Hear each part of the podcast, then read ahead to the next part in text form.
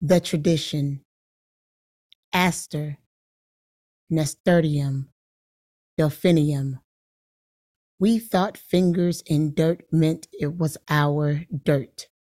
Learning names in heat, in elements classical philosophers said could change us. Stargazer, foxglove.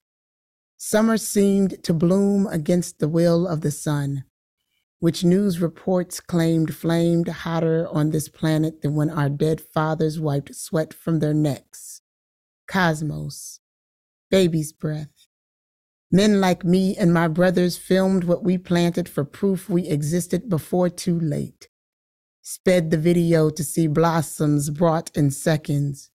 Colors you expect in poems where the world ends. Everything cut down. John Crawford, Eric Gardner, Mike Brown. Jericho Brown.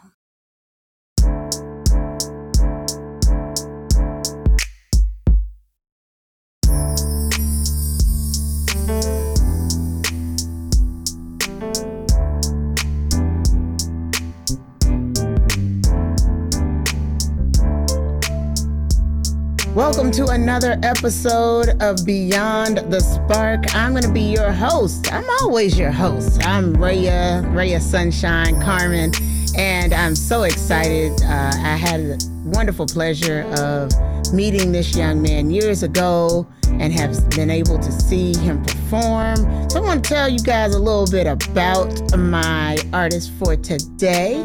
I am here with Douglas Powell / Roscoe Burnems. And yes, you should say the / And he is the very first poet laureate of Richmond, Virginia. He has dedicated his work to educating and uplifting. Roscoe is an award-winning slam poet and published author.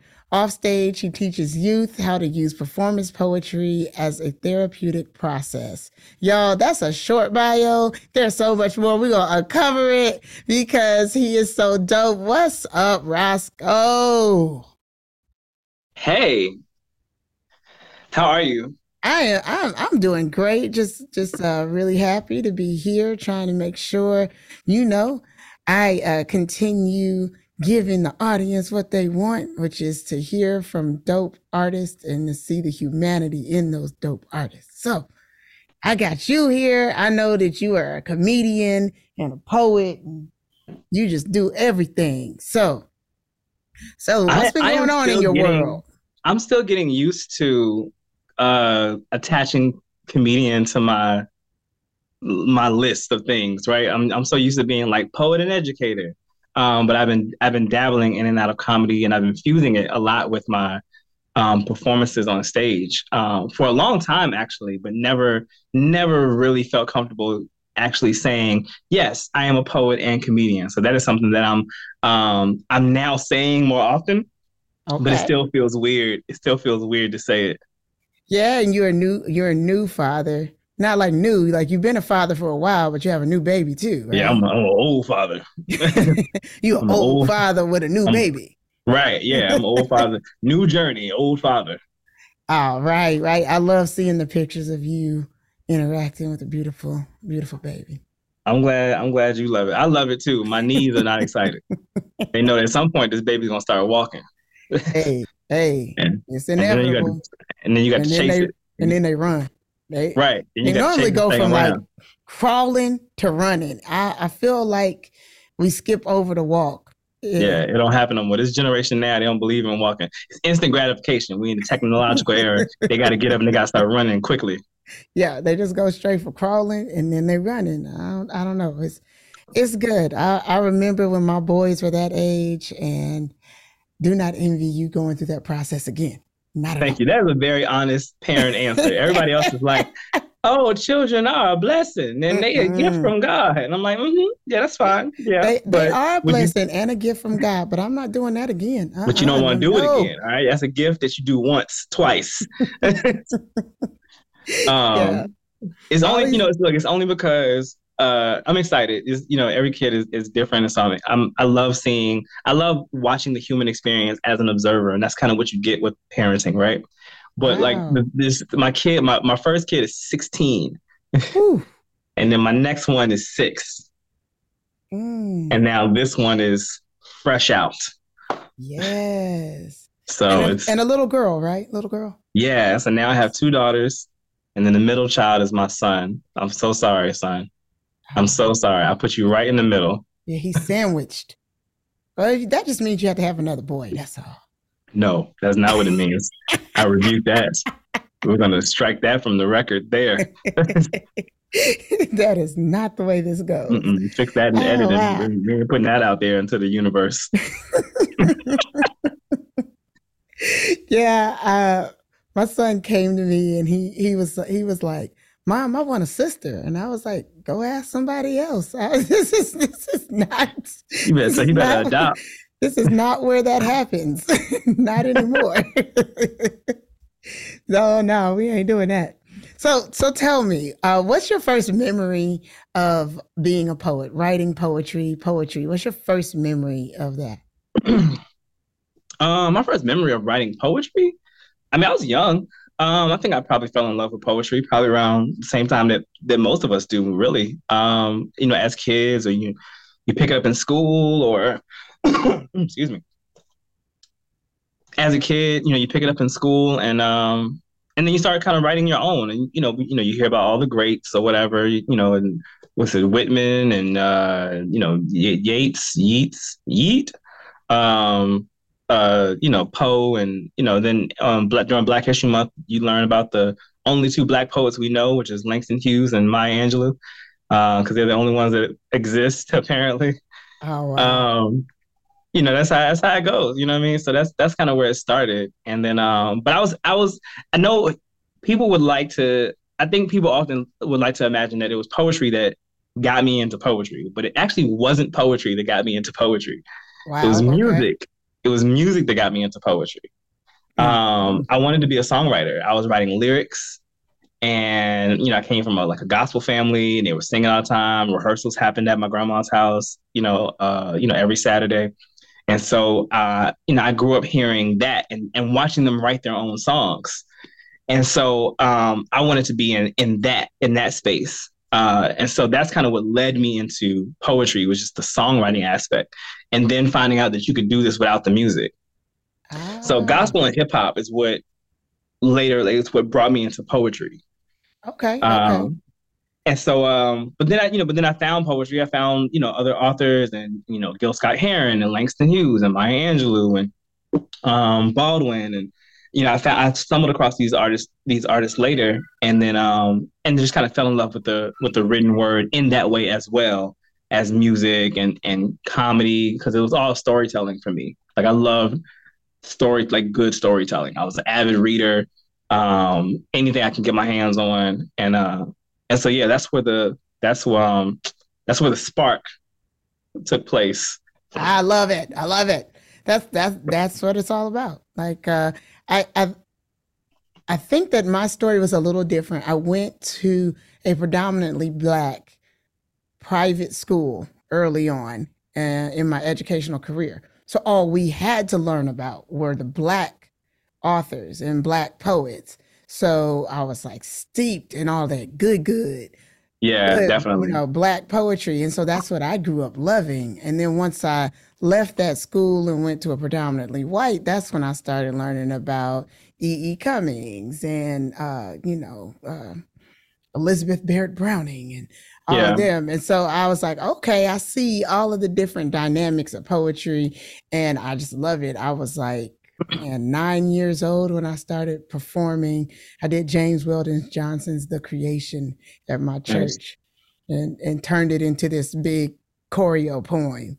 Of course, it wasn't called a choreo poem way back then. Right. Yeah, I did a big choreo poem and loved it, and knew that it was going to be somewhere in my life, just never knew at this level. You know, I posted earlier today, I was like, if you had asked me 22 years ago if I would be in a room full of like the most influential people in my city performing a poem, my answer would have been no. Like, this is just a hobby. This is not something that I really think people even want to hear, more or less, you know, give me a title for it. But you are also the poet laureate of your city. Yes. Until 2023. Yes, until April. So how does that feel for you? How does it, did you ever see yourself on this journey? I had poet laureate on my vision board. Really? So yeah. Shouts out to vision boards, man. They are, they don't get enough credit, because everything that, that I've almost, I'll say about 80% of everything that I've wanted to achieve, I put it on my vision board first. And I even tell you how it started. I had a dresser and the mirror had broke, right? So I didn't have the dresser mirror combo anymore. So in that space where the mirror used to be, I would attach pictures and like little sticky notes and whatever, just things I wanted to get done, things I wanted to accomplish over time. And I was able to knock off more than half of that in like a few years. Wow. And then every time I would reach a new goal, I'd take it off, put something new up there. You know what I'm saying?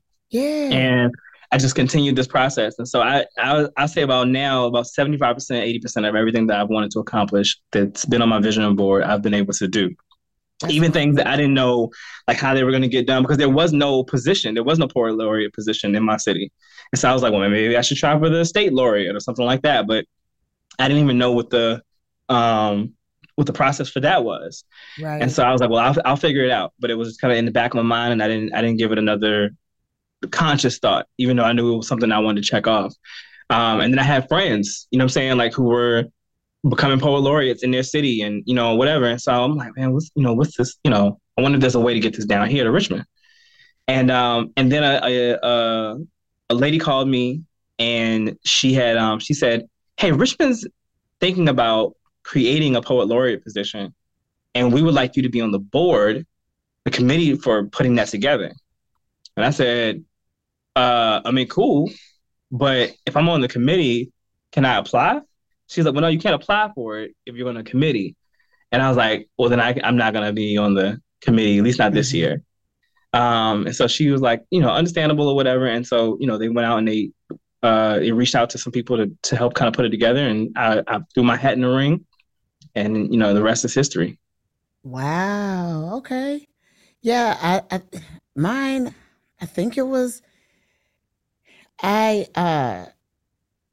think one of my mentors is the one who said you have to put things into the atmosphere in order for them to happen. So kind of like that vision board idea. And so when it happened, when they created the position, I was not published at the time. And that was one of the, you know, stipulations. So I didn't think it was ever going to happen. Because, you know, as a spoken word poet, our number one focus is not ever to be published. Like, we like being on the mic, you know? Right. And so when my mentor was the second poet laureate of my city, and she was like, you're next. And I was like, yeah, no, I'm not. Because I don't have, you know, the requirements. She's like, no, I'm going to make sure they change that just for you. And she did. You know, so she made sure that I didn't even have to be published in order to be the third poet laureate. And I was able to be published immediately after, just because I was poet laureate. So that's nice. Yeah. So it was pretty awesome. I feel like because this had been a goal for me, I feel like there had been some things in my career that were kind of prepping me for this. And so you're right. Publishing wasn't really at the top of my to-do list, honestly. You know, I had put together some albums, and I was doing all these live shows, because that's what I loved. I love being on the stage and being in front of an audience. And but the game was changing. You know what I mean? I came from a time period where putting together a poetry CD was the thing, right? And you burn the CDs in your kitchen. Exactly. And you gotta, you know, and you write on them with a marker, and then you go out and you try to sell these CDs. And the game was changing. And so it was like, you know, people were putting out books, and, you know, I was like, dang, well, I don't know if what I do even works well on the page. You know what I mean? I really doubted myself. And it was, and then there was no crossover in Richmond. So like, if you were a page poet, mm-hmm. then you were at these readings and these, you know, these events over here. But if you were doing spoken word, you were probably over here somewhere. And the two didn't really. There was no intersectionality there. There was no camaraderie, no nothing. Wow. And so even finding direction with that was challenging. So fast forward to, oh man, I don't even remember what year it was, but The Watering Hole was a thing, right? The Watering Hole, writers fellowship for writers of color. And I had a friend at the time and a mentor who was like, you need to apply. And didn't really feel comfortable because I thought it geared towards like academia, right? It was more mm-hmm. people who lend themselves to MFA programs and want to put out books and blah, blah, blah. So I was like, I don't know. And I ended up doing it. I ended up getting in. I ended up doing all 3 years and became a graduate. And it was the toughest 3 years of my life, all three retreats. But I gained a community mm-hmm. in that. And I gained a little more confidence in my ability to write. Mm. And it existing on page and still having the same impact. Yeah. While this was happening, I had been in a few different arguments and debates with poets here in Richmond about essentially the differences between poetry and spoken word. And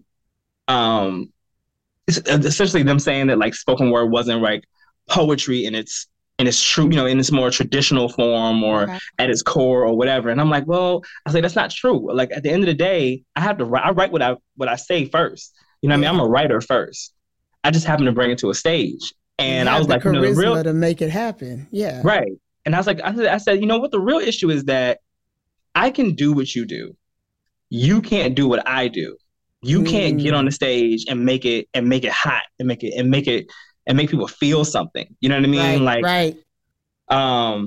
Your work is it exists on the page and can't exist anywhere else. And I and so then we got to this whole debate about publishing and your work can't get published that way. And so then I went on this kind of this. I challenged myself. To get published.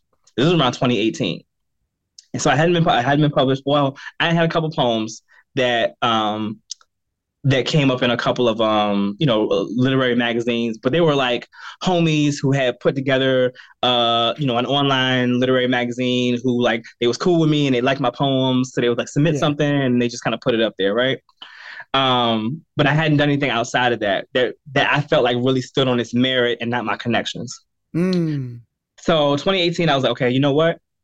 I'm going to get published 12 times this year, once a month. And so my friends and I was checking in with, because we started a little group trying to all encourage each other to publish more.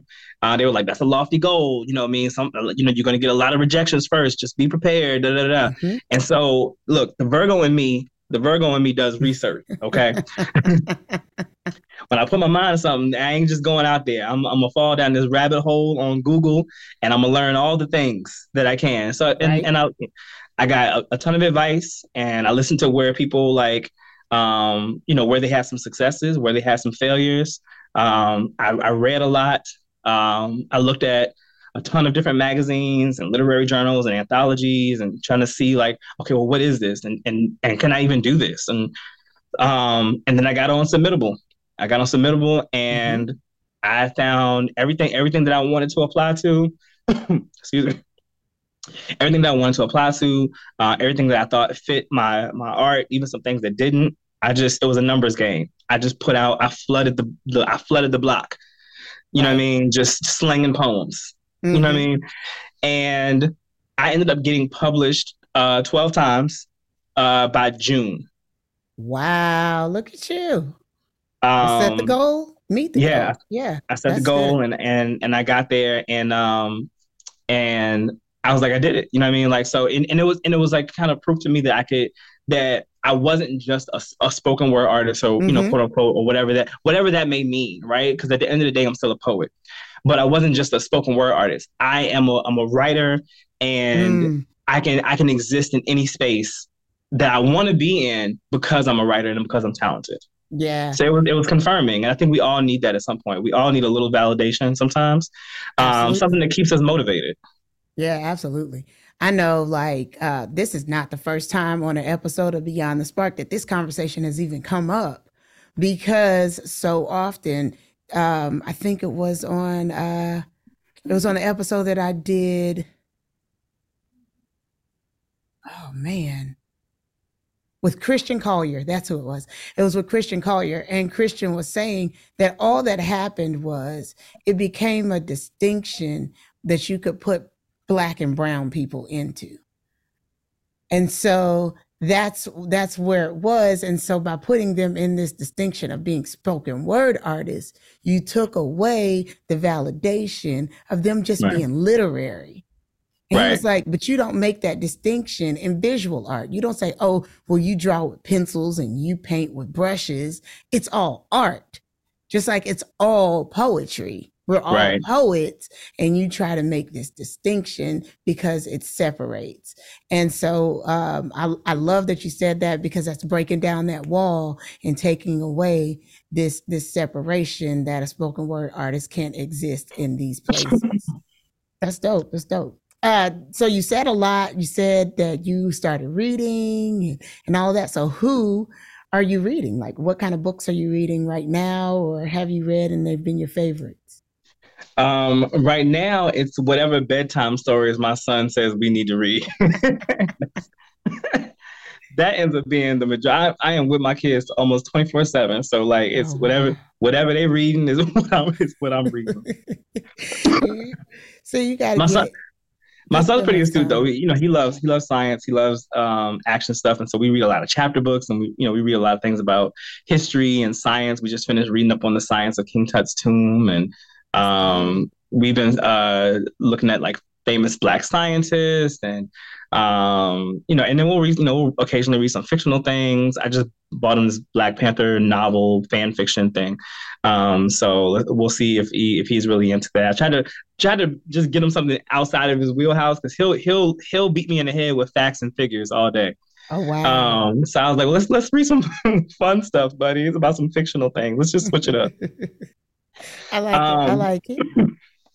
But authors, some poets I've been reading have honestly been from my contemporaries. I haven't been reading any classic poetry in a little while now. So I've been reading a lot of Ebony Stewart, Mecca Verdell, Angelique Palmer. I ordered Shikandria Sibley's book, but I haven't read it yet. And I'm supposed to be ordering Tank's book, but I haven't read Tank's, but I haven't got it yet. But Black women have been knocking it out the park. I mean, like, I ain't gonna lie, man. Black women Ebony Stewart's book, and Mecca's book is fire, and super inspirational. And so it's definitely put a battery in my back to like start creating and writing more. And then I just finished my most recent manuscript, so I'll be trying to publish my fourth collection sometime next year. Yes. Awesome. I love it. Well, when you're starting to look at publishers, please look at the Fifth Woman Publishing, because I'd love to collaborate with you on that project. Oh, man. Okay. So this is the question that gets asked on every episode. And it's always interesting what a poet or artist has to say with this one. But if you could collaborate with anybody, dead or alive, who would it be and why? Collaborate. Okay, so, I'm trying to, I don't want to overthink this. Go with your gut. I'm telling you, that's what you have to do. Okay, so what are we creating like a, it's whatever are we doing like a slam home? Like it's whatever you want to create. Oh man, so open-ended. God, I know, that's the fun in it. That's the fun. It's so open-ended and it's so hard to narrow that down. Oh man. Shucks. I think that I would have at some point really liked to have created, particularly when I was still doing music, I would have liked to have collaborate with OutKast. They were super inspirational for me coming up. And so, I would have loved to see what that would have turned into. Just there were storytellers, and I had an affinity for storytellers, and they were my truest, probably my truest introduction into Southern hip hop. From an industry that's very that was past tense, it's the 90s, that was very New York dominated, right? It was very New York and West Coast dominated. And so there wasn't a lot of artists from the South getting a lot of play. I'm a country boy through and through. And so hearing, OutKast and Goody Mob and, Ghetto Boys and that kind of thing, that was what I needed. The term is what I felt seen, right? That's where I felt. That's where I felt seen. Yeah, I absolutely love OutKast. And the craziest thing is I ask this question on every episode. I still don't know how I would answer it. So that's why it's fun. It's fun hearing what people have to say. Some people go to music, some people go to comedy, some people go to TV. It's funny. It just shows the many facets of our artistry that we can find inspiration in so many different places. It's like, it's funny. Sometimes it's like, okay, well, especially like, well, actually, I tell you what, recently it might've been earlier this year, and it might've been me and Black Chakra and a few other poets, but we were talking about artists that aren't in slam, that aren't in, that aren't in spoken word, but would make good spoken word artists. Okay, who'd you come up with? I gotta know. So Andre 3000 is one of those people. Of course. He's a poet at heart, right? You can hear it in the writing. Yes. George Carlin. For real? Yes. If you go back, especially if you go back and look at some of Carlin's early work, he's writing poetry. He does a lot of juxtaposition. There's a lot of wordplay happening, yeah. And he even like in his earlier work, he's playing around with a lot of rhyme. Because he was creating these kind of larger bits that weren't really focused on like observational humor. It was just like, it was more like storytelling. It kind of just sat for that. You know what? My wife is she's gonna use this as like an "I told you so" moment. But we were talking about artists who have really good writing who don't get enough credit for having a lot of good writing, and Mariah Carey. Okay, I'm there writing, with you on that one. Her writing is actually really good. I make a lot of Mariah Carey jokes because my wife is a huge fan and I like teasing her. But now she has evidence that. Yes, now she has evidence that I can see Mariah Carey has some really good writing. Just artists who really delve into the poetic side of. That genre, whatever genre they're in, where they're using a lot of metaphor and they're, even some of the rhyme schemes, if they're in hip hop or in R&B or whatever, are like multi-syllabic and based kind of in imagery first before it goes into the narrative. I love that. Sonically, I think it works, but as a lyricist perspective, I love it. I think Black Thought would make an amazing slam poet, right? Yeah. Lyrically, he's just, just way ahead of his class, and it's filled with so much knowledge, and he's able to tell a very fluid story without missing a beat. And so I love that. Have you had the opportunity to listen to Black Thought's audiobook?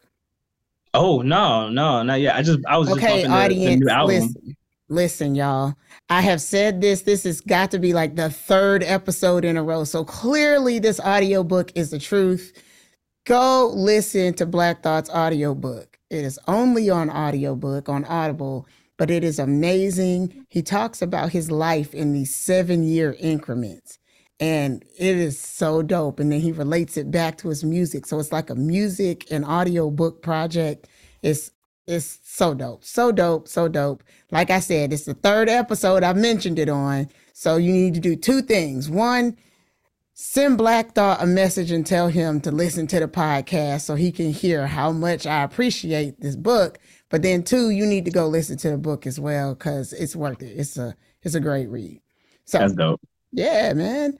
But I do believe that there's so many artists that we could probably weave into our spoken word world But then there's also so many different ways that we can go.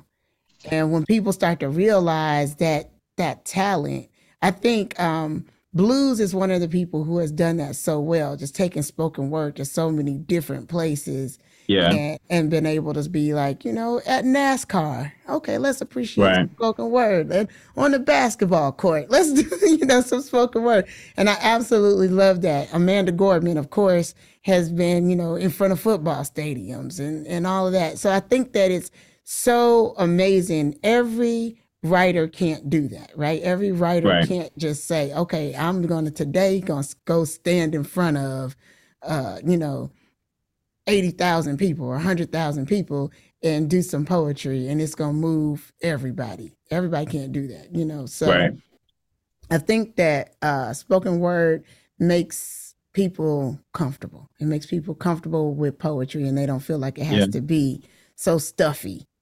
So. Yes. And so, you know, and that's one of the reasons why I don't shy away from the term spoken word poet. I think that it does, even if it was using a negative connotation to kind of put Black and brown people in this box, I think that, I think just like we do with everything, because because Black culture is pop culture. We made it cool again. We made poetry cool.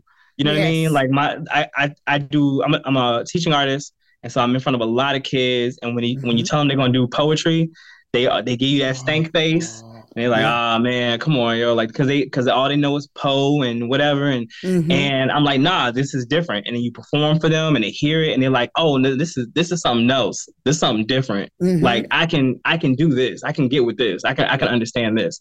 And so it makes it relatable. It makes it current. It makes it you know, a little more palatable to a rising generation of people who have something to say. Yeah. And maybe didn't have the words or didn't have the access or the knowledge that they could do it in a way that they hadn't done it before. Yeah. And so it's become this, you know, this voice now, a spoken word, you know, for people who want to change politics, want to change policy, want to change their community, because spoken word has always lent itself to social issues. Oh, yeah. So, you know, from the moment that, you know, they were like, the revolution will not be televised, right? You know what I mean? Like, you know, him being the godfather, essentially, of spoken word unofficially, right? But setting that tone where it's like, no, I have something to say and I wanna, you know, I'm not gonna make it easy for you, but I am gonna make it sound good. Oh yeah, yeah. It's the way to make a little bit of ugly beautiful. I love it. Yeah, I agree. Yeah. So now I'm looking at you, and I know y'all can't see this, but behind him on this Zoom call, he's got this dope picture of himself that came about from artificial intelligence. And you tried to start this conversation before we even started the podcast, so I had to pause on it. But we're talking about, like, right now, AI is doing everything, right? And starting to do art, and you can go and type in all these words and it gives you brand new, never before seen art in the style that you want. And it's even doing poetry. So, like, what's your idea about artificial intelligent poetry? I hate it. I hate the idea of it in general. I think I'm such an old man though, because like I don't hate technology. I think it's necessary, but, you know, I also think that there's a cap on, you know, how far tech can go. But, you know, maybe that's just the fear. You know, that's that can be just the fear talking. You know, are we gonna end up in a movie? Because listen, in every movie where there's like a robot or like some type of like technological being, and it becomes sentient and it starts thinking. And it always starts out, right? It always starts out like, oh, well, the robot can't hurt humans. It's programmed not to hurt humans.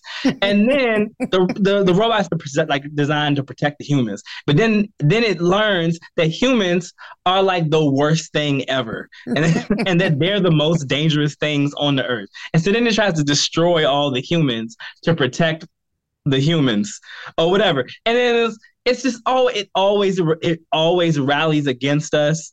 It never fails. Go watch like Eagle Eye and iRobot.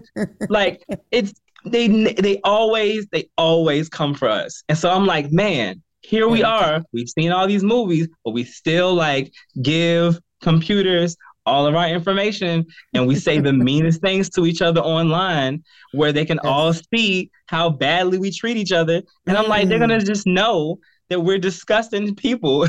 We're just horrible. And they need to get rid of us in order to save the planet. Yeah. Hey, you know, the That's crazy thing is, yeah, you know, and it's in every type of movie. We watched, Mitchell's versus the Machines. I don't even know. Oh yeah, it's like a cartoon, and it's still the same thing. The cell phone like takes over and sends all these robots to send people into outer space. Like y'all can just get off the planet. We're gonna get off the planet. When the robots start looking around and seeing the pollution and the polar ice caps melting, and then there's trash island floating in the water. Like not the trash island. There's an island size thing of trash in the Pacific Ocean. Yes, there is. That is the sad part about it all. It's like you can't even really be mad at the robots in all these movies because they're not wrong. It's just scary that they're that right. So we got to stop giving them all this information. Because they can do a lot now. I know I was talking to my husband the other day. I was like, yo, I don't think I can let the computer write a poem for me. It's not the same. So that's kind of weird. Once that thing starts realizing how to really put a poem together, I lose my job? Like, am I going to lose my livelihood? And if y'all can teach him to do that, can y'all teach him how to teach kids to solve equations? Because I seem to be failing. Once that thing learns how to write a good speech and it runs for president, we all in trouble. Oh, that's it. Mm-hmm. We keep giving it more and more info. Man, okay, so do you have anything right now that you're working on that you want to share with us? Any new pieces? New pieces? Oh, man. I've created some stuff recently that I've been trying to learn. And, I'm not like some of my peers. Some of my peers, they write often and they got a new poem every other day. And I will be lucky if I crank out a couple of poems a year. Yeah. I am out here, on the struggle bus when it comes to that. But I'm also pulled in so many directions that it's hard to just kind of sit down sometimes and just write and just be a creative. Yeah. So I have a couple new pieces that I created probably around the beginning of this year, middle of this year, that I've been trying to fine tune, and I recently finished the manuscript, and so I'm working on proofreading, and I'm gonna look for an editor soon, and so that kind of thing. And so but I've been creating this year, which is good because last year I can't say that. Last year was a struggle. Yeah, I've been getting back to writing a little bit more this year. I think it was more because I was bringing a team to Southern Fried and I was giving them all these challenges, and I was like, wait a minute, I'm gonna be a good coach. I can't give you the challenge and not do the challenge myself. And so it was pushing me to write some hard poems. I wrote some poems that were like really bearing my soul and all of that during this year. So that's where I'm at with my new stuff, and I'll be performing it soon more. Nice. But it's hard for me to memorize now. Like I'm too old for that. Yo, man, I feel so bad. Like, let me just publicly apologize to my slam team from this year. We did pretty well, but when I tell you I struggled in every single one of these group pieces, man, I think I botched every single group piece that we were in, even when we were on stage. I flubbed a line. Well, nobody knew. I mean, yeah, we made it through. We pushed through it. But man, I don't have it. It just ain't sticking the way that it used to stick. It's not. It ain't sticking the way that it used to stick. Some of that is because I don't sleep. They say your short-time memory. With all your babies. It ain't no sleep happening around here. Nah, especially not since the baby was born at the end of August. So especially since the end of August, ain't no sleep happening around these parts. Right. So you have anything you want to share with us? Oh yeah, I'll do a piece real quick. All right, this is probably the newest piece, and I've been memorizing it. I've been trying to memorize it. So we're gonna we'll do the latest one. Do I need to preface it? I need to give it a title or whatever? No, I can just jump right in. Just do you? All right, let's do it. All right, here we go. The sun beats down on what whiteness calls a wasteland. Steam resurrects from city streets in waves of heat. Sweat leaks from the skin, smells like soda, smells like lemonade, but the kind that doesn't contain any actual lemons, like water full of lead poisoning, like a Flint, Michigan faucet. Would be the perfect summer, though, for an orange slice. All organic, cold cucumbers cut into coins, but no one can buy that here because ain't no Whole Foods in the hood. Too impoverished to bite the hand that feeds them, the people here are the first to get secondhand food. Boxes with ingredients longer than the list of American atrocities. They get meat that is met with expiration before it meets customers. Vegetables soaked in salty cans that used to be bullets, used to be shackles. Shoot, you can still taste the racism in these cotton picking greens because ain't no Whole Foods in the hood. The trek across a city for organic food might as well be a Sahara, where the sun and the prices rise, but the income doesn't. The climate here produces no fruit. Heart disease sits upon the stoop passed down from their parents, and poverty because ain't no Whole Foods in the hood. No herbs and whole grain, only profiling and pain, and no hospitals close enough to treat either one. And it's all by design. See, in war, they cut off the enemy's food supply so the enemy starves. This ain't just food deserts. This desert storm. This a war on health, trying to bury us in our own bodies, but we've always been seeds. They try to turn that soil into concrete, but this black still ain't cracked. The people here, we know how to grow survival because ain't no Whole Foods in the hood. They put us in food deserts and ask how we beat cactus, how we make all that success out of sand. Took your godforsaken groceries and made ourselves immortal. I mean, we had to, y'all, because ain't no Whole Foods in the hood. Wow. Everybody, Roscoe Burnems. Yes. Thanks. All right. Oh, man. There was so much good stuff in there, but I really love how, one, the repetition of that just ain't no Whole Foods. Yeah. There isn't none in the hood.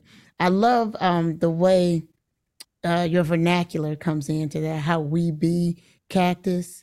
I always think that is so awesome, the way that we say things. And so that vernacular comes in and makes it so true. I love the smells like lemonade, but don't have any lemons. That takes me back to that Chick-fil-A video. Yo, you know that Minute Maid is the old thing we had growing up, you know what I'm saying? Or that Country Time lemonade. Oh, yeah. Ain't no like lemons.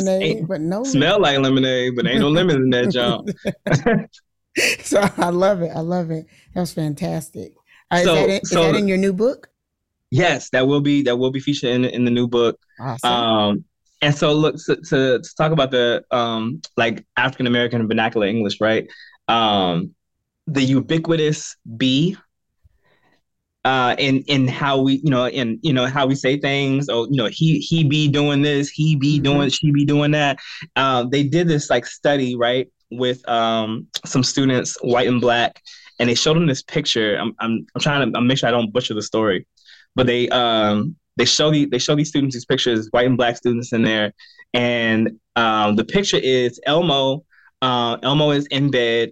and he's in basic, and then Cookie Monster is like right next to him, right? And he's bringing Elmo like a, you know, a plate of cookies and whatever, whatever. So, and then in the picture, Elmo is eating one of the cookies. So they ask, who is eating cookies? And the white kids answer, Elmo is eating a cookie, right? The black kids also answer, Elmo is eating a cookie. Mm-hmm. Then the teacher says, who be eating cookies? And so the white kids are like, what? Like, huh? And then some of them say Elmo or whatever, because that's what's happening in the picture. But the black kids are like, Cookie Monster. He always because Cookie cookies. Monster be eating cookies. All the time? Yeah. Right. So like the innate understanding mm-hmm. of the difference and how we and like how we say things and how we've kind of developed, how we've kind of like manipulated the King's English mm-hmm. To fit, you know, to fit who we are, our personality, our swag or whatever. And then to have this innate understanding amongst each other and what that means based on the inflection, the tone and slight change in phrasing. And the ubiquitous B is something that comes up all the time. Cause it's like, even if a person isn't cooking, if you be like, yo, he be cooking, you know, he's a good cook. He's a good chef. Right. It doesn't, even if, you know, that's not happening currently, like we've taken something with the language and done something completely different with it. Yes. And that's just something that like speaks to like the art that exists in our culture. And how we're able to like kind of change and recreate and reclaim and make it our own. It's fantastic. I always, anytime I have this conversation, it takes me to, you know, like, I guess it's probably like middle school when Class Act came out. And that, yeah. The scene in Class Act where he's trying to explain that B, and he's like, wait a minute. So, you know, I have to take the preposition, and he's trying to make sense of it, but he can't. And I love it. I love it. Like he can't make sense of it. It's what we be doing. Right. So I love it. I love it. So, so let's see what is going on right now. How can people follow you? How can they keep up with what you're doing, and how can they support you? Okay. So they can follow me, anywhere but home. And all my social media is pretty much the same. So it's Roscoe Burnems, which is ROSCOEBURNEMS. So it's Roscoe Burnems on all social media, Instagram, Facebook, whatever is left of Twitter, since Elon Musk has taken over. And if they look that up, they can find my books online. I have one discontinued collection, but two collections that are currently available. That is Chrysalis Under Fire, which is a self-published project. And then shouts out to 310 Brown Street Publishing. They published my third collection, which is called God, Love, Death, and Other Synonyms. And then they can also find me on their TV screen if they want to see me perform, because I have a show streaming on Amazon and Tubi and a few other platforms. It's called Tromedy. It's like trauma and comedy smashed together. And so it's a poetry and comedy special. It is the first of its kind and has not been duplicated. So if people want to see an amazing experience where you'll laugh and you'll cry and you'll cry and you'll laugh, then they should watch Tromedy on whatever streaming platform that is available on. Cool beans, cool. Okay, so it just made me think about this. Where did the Roscoe Burnems come from? Oh man, that's always the question, right? So like, the shortest answer is that Roscoe was a nickname. It kind of started as an inside joke between me and this friend. And then she started calling me that on a regular basis, and it kind of stuck. And then at the time, I wanted this like kind of, you know, alter ego kind of different moniker when I was performing, aside from my real name. And so I was still rapping. I wanted something that sounded hot. And so I threw Burnems at the end. I thought it sounded cool, and and that stuck too. And so, you know, even when I tried to shake the whole stage name thing, people wouldn't let me do it. So I am Roscoe now. So now I purposely, especially when I publish, I purposely tell people it's Douglas Powell / Roscoe Burnems please say the slash. That's right. I like a pimp link, like a pimp named Slickback. Yeah, you gotta say it. You gotta say the whole thing. Got it. Cool beans. So thank you so much, Roscoe, or Douglas Powell / Roscoe Burnems, for hanging out with me and sharing a little piece of yourself with the people. I always have a good time anytime we talk. You have a wealth of knowledge, and you are definitely a gem to the poetry community. Keep going. Keep doing what you do. And the feeling is very mutual. I'll tell you. So I heard your name and I had seen you. We had met, a few times in passing, but I had never really seen you really perform until the Let the Laureates Tell It event that we did in Charlotte. And I watched that set and I'm like, yo, she is killing it right now. You're a beast. You're such a beast. And your set was so fluid. It was so good. Thank you. Thank you so much. Yeah. I came home and I was like, well, in typical Roscoe fashion, we all had 15 minutes and this brother took 20. I did. I have a poor clock when it comes to that. I'm getting better with it, but man, trying to shorten that set to 15 minutes, I'd be struggling up there. And so I always need somebody to hit me with a light or something, you know what I mean? Just to kind of keep me on my toes, man. But damn, yo, I'm a little long-winded, and I love the crowd, and that's a bad mixture when you only got a short set. That's a bad combo. Maybe you should have been a preacher. Yes, I like preacher problems. Like my mama said the same thing. Preacher problems. Yeah, man. No, I don't honestly know how I got such just a right on time clock to know when to cut a piece or whatever. It might just be, like I said, I've been doing this for almost 23 years. Right. And, cause I know last night I did a show and it went 14 minutes and 13 seconds, I think. And I had 15 minutes. Oh, so, you on it. I was right on time. And I had more poems set in my head to do, but I could just feel that I was, that the time was going. And I was like, okay, well, we're not going to do that poem, y'all. We're going to do this one. So I don't know where that comes from. Maybe it's just the internal clock. Pretty good. But I always love hearing you do poems. And I appreciate wait for you to come to Knoxville, everybody. Roscoe will be in Knoxville with the rest of the Southern Fried family, June 7th through the 11th of 2023. So get your tickets as soon as they go on sale so you can see all of the awesome poets that'll be here. I can't wait to see you again. And is there anything else you need to say? No, I'm excited. I've never been to Knoxville before, so this will be a first for me.